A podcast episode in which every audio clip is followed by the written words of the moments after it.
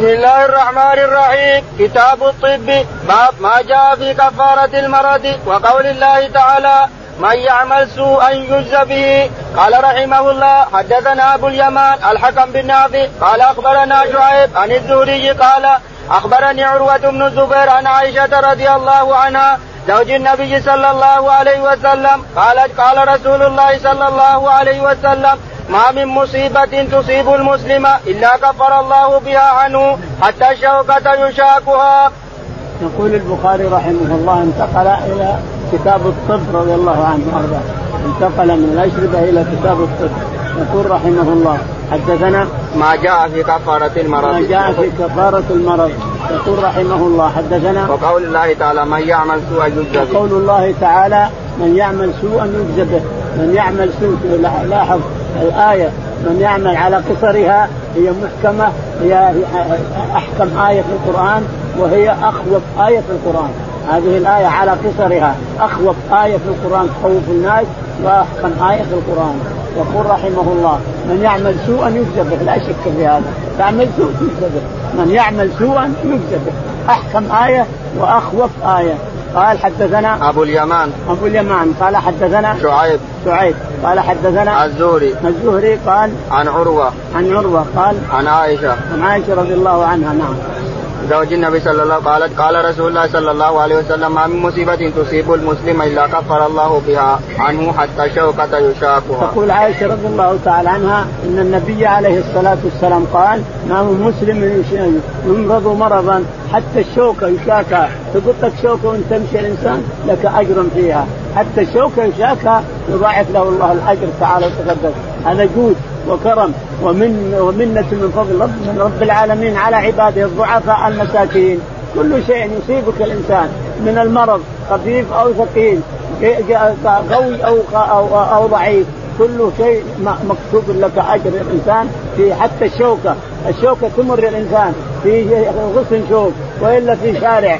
تبطك الشوكة تحس بها الإنسان تكتب اجر عند الله. حتى الشوكة يشاكها هذا فضل من ربي تعالى وتقدس على عباده الضعفاء المساكين. فضل وجود وكرم ومنة على ضعفائه على عباده الضعفاء. أي شيء يصيبك الإنسان فأبشر مكتوب لك اجر نعم. قال رحمه الله حدثني عبد الله بن محمد. قال حدثنا عبد الملك بن عمرو. قال حدثنا زهير بن محمد. عن محمد بن عمرو بن حلحله عن عطاء بن يسار عن أبي سعيد الخدري وأبي هريرة عن النبي صلى الله عليه وسلم قال ما يصيب المسلم من نصب ولا وصب ولا هم ولا حزن ولا أذى ولا غم حتى الشوكة يشاكه يشاكها إلا كفر الله بها من خطاياه.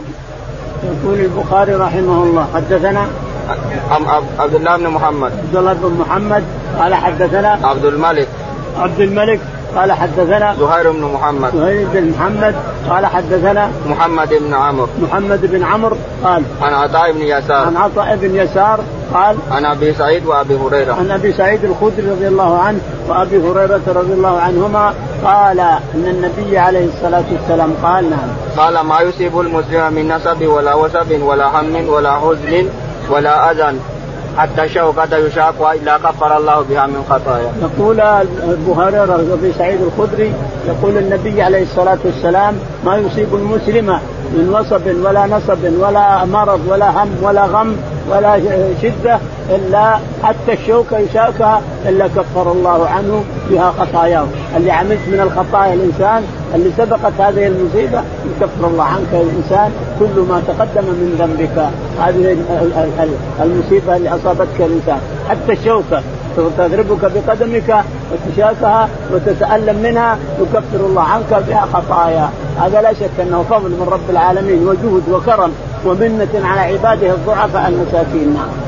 قال رحمه الله حدثنا مسدد قال حدثنا يحيى عن سفيان عن سعد عن عبد الله بن عن عبد الله بن كعب عن أبيه عن النبي صلى الله عليه وسلم قال مثل المؤمن كالخامة من الزرع تفيئها الريح مرة وتعدلها مرة ومثل المنافق كالأرزة لا تزال حتى يكون حتى يكون انجلابها مرة واحدة وقال زكريا قال حدثني سعد حدثنا ابن ابن كعب عن أبيه كعب عن النبي صلى الله عليه وسلم. يقول البخاري رحمه الله حدثنا مسدد. مسدد قال حدثنا يحيى. يحيى قال حدثنا سفيان. سفيان قال عن سعد بن إبراهيم. عن سعد بن إبراهيم قال عن عبد الله بن كعب. عن عبد الله بن كعب بن مالك قال عن أبيه كعب بن عن مالك. ابي كعب بن مالك رضي الله عنه قال قال مثل المؤمن كالخامة من الزرع. يقول النبي عليه الصلاة والسلام مثل المؤمن كالخامة من الزرع. يعني هذه القصبة الضعيفة هذه يروح الهواء يمين ويجي بها إشار يروح بها هنا ويروح بها منها. يعني أنه يصيبه مصائب يصيبه أوجاع يصيبه أمراض يصيبه يعني معرض للأمراض معرض للأوجاع مثل هذه اللي تروح الريح فيها هنا وتروح فيها هنا. ومثل المنافق أو قال الكافر أو الفاجر كمثل حتى الزرع قصبة الزرع لا يغسل ما يقدر يشيلها أحد. قصبة الزرع متينة ولا يمسكها هواء. لا ما يقدر الهواء يروح بها ولا يجيبها إنما الزرع حتى أنت وغير السعيد تصبه يروح بها الهواء هنا ويروح به هنا فالمؤمن مثل الزرع الخفيف يروح بها الهواء منها يجيبها المرض هنا ويجيبها المرض هنا ويجيبها المرض هنا. والمنافق أو الفاجر ما يجيب شيء. نعم. حتى يكون لا تزال حتى يكون انجعافها مرة واحدة. حتى يكون انجعافها حبة الرزق قصبة الرزق ما تروح ما ما يلزرها الهواء حتى يكون جعافها مرة واحدة وانتهت خلاص. قال رحمه الله حدثنا إبراهيم بن المنذر قال حدثني محمد بن فليح قال حدثني أبي عن هلال بن علي من بني عامر بن لؤي عن عطاء بن يسار عن أبي هريرة رضي الله عنه قال قال رسول الله صلى الله عليه وسلم مثل المؤمن كمثل الخامة من الزرع من حيث أتت حريه كفأتها فإذا اعتدلت تكفأ تكفأ بالبلاء والفاجر كالأرزة سماه معتدلة حتى يقسمها الله إذا شاء. يقول البخاري رحمه الله حدثنا إبراهيم بن المنذر. إبراهيم بن المنذر قال حدثنا محمد بن فليح. محمد بن فليح قال حدثنا أبيه فليح بن سليمان. أبيه فلاح بن سليمان قال عن هلال بن علي. عن هلال بن علي قال حدثنا عن عطاء بن يسار. عطاء بن يسار قال عن أبي هريرة. عن أبي هريرة رضي الله تعالى عنه أن النبي عليه الصلاة والسلام قال مثل المؤمن كمثل الزرع الخفيف. الزرع الخفيف هذا تجيب الريح يمين ويسار خطف الريح يمين ويسار. ومثل المنافق أو الكافر أو الفاجر كمثل الزرع قصبة الزرع صماء. تصمد تصمد للارياح ما ما يضرها ريح ولا شيء حتى يقسمها الله مرة واحدة، يعني ان المؤمن يصيبه المرض. من هنا ومن هنا يجي مرض من هنا ويجي مرض من هنا ويجي وربك يكفر عنه، كل ما صابه مرض كفر الله عنه، حتى ما يبقى له ذنب حين يموت وليس له ذنب، أما الفاجر أو قال الكافر أو المنافق فإنهم قصبة صماء ما ذنب يبقى كما هو ما يصيب شيء حتى يقسمه الله مرة واحدة. يميتها الله تعالى وتقدس مرة واحدة. نعم. قال رحمه الله حدثنا عبد الله بن يوسف قال أخبرنا مالك عن محمد بن عبد الله بن عبد الرحمن بن أبي صعصع أنه قال سمعت سعد سعيد بن يسار أبا الحباب يقول سمعت أبا هريرة يقول قال رسول الله صلى الله عليه وسلم ما يريد الله به خيرا يصيب منه. يقول البخاري رحمه الله حدثنا عبد الله بن يوسف. عبد الله بن يوسف قال حدثنا مالك. مالك قال حدثنا محمد بن عبد الله. محمد بن عبد الله بن أبي صعصعة قال عن سعيد بن يسار. عن سعيد بن يسار أبو الحباب كنيته. قال عن أبي هريرة. عن أبي هريرة رضي الله تعالى عنه أن النبي عليه الصلاة والسلام قال من يريد الله به خيرا يصب منه. من يريد الله به خيرا يصب منه. يعني يمرضه في الدنيا علشان يكفر خطاياه. من يريد الله بخيرا يصب منه. يعني يمرضه ينزل عليه مرض سواء كذا ولا كذا ليكفر خطاياه.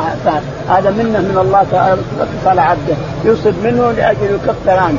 وأما المنافق ما يصيب شيء. نعم باب شدة المرض. قال رحمه الله حدثنا قبيصة قال حدثنا سفيان عن الأعمش حاون قال حدثني بشر بن محمد قال أخبرنا عبد الله قال أخبرنا شوبة عن الأعمش عن أبي وائل عن مسروق عن عائشة رضي الله عنها قالت ما رأيت أحدا أشد عليه الوجع من رسول الله صلى الله عليه وسلم.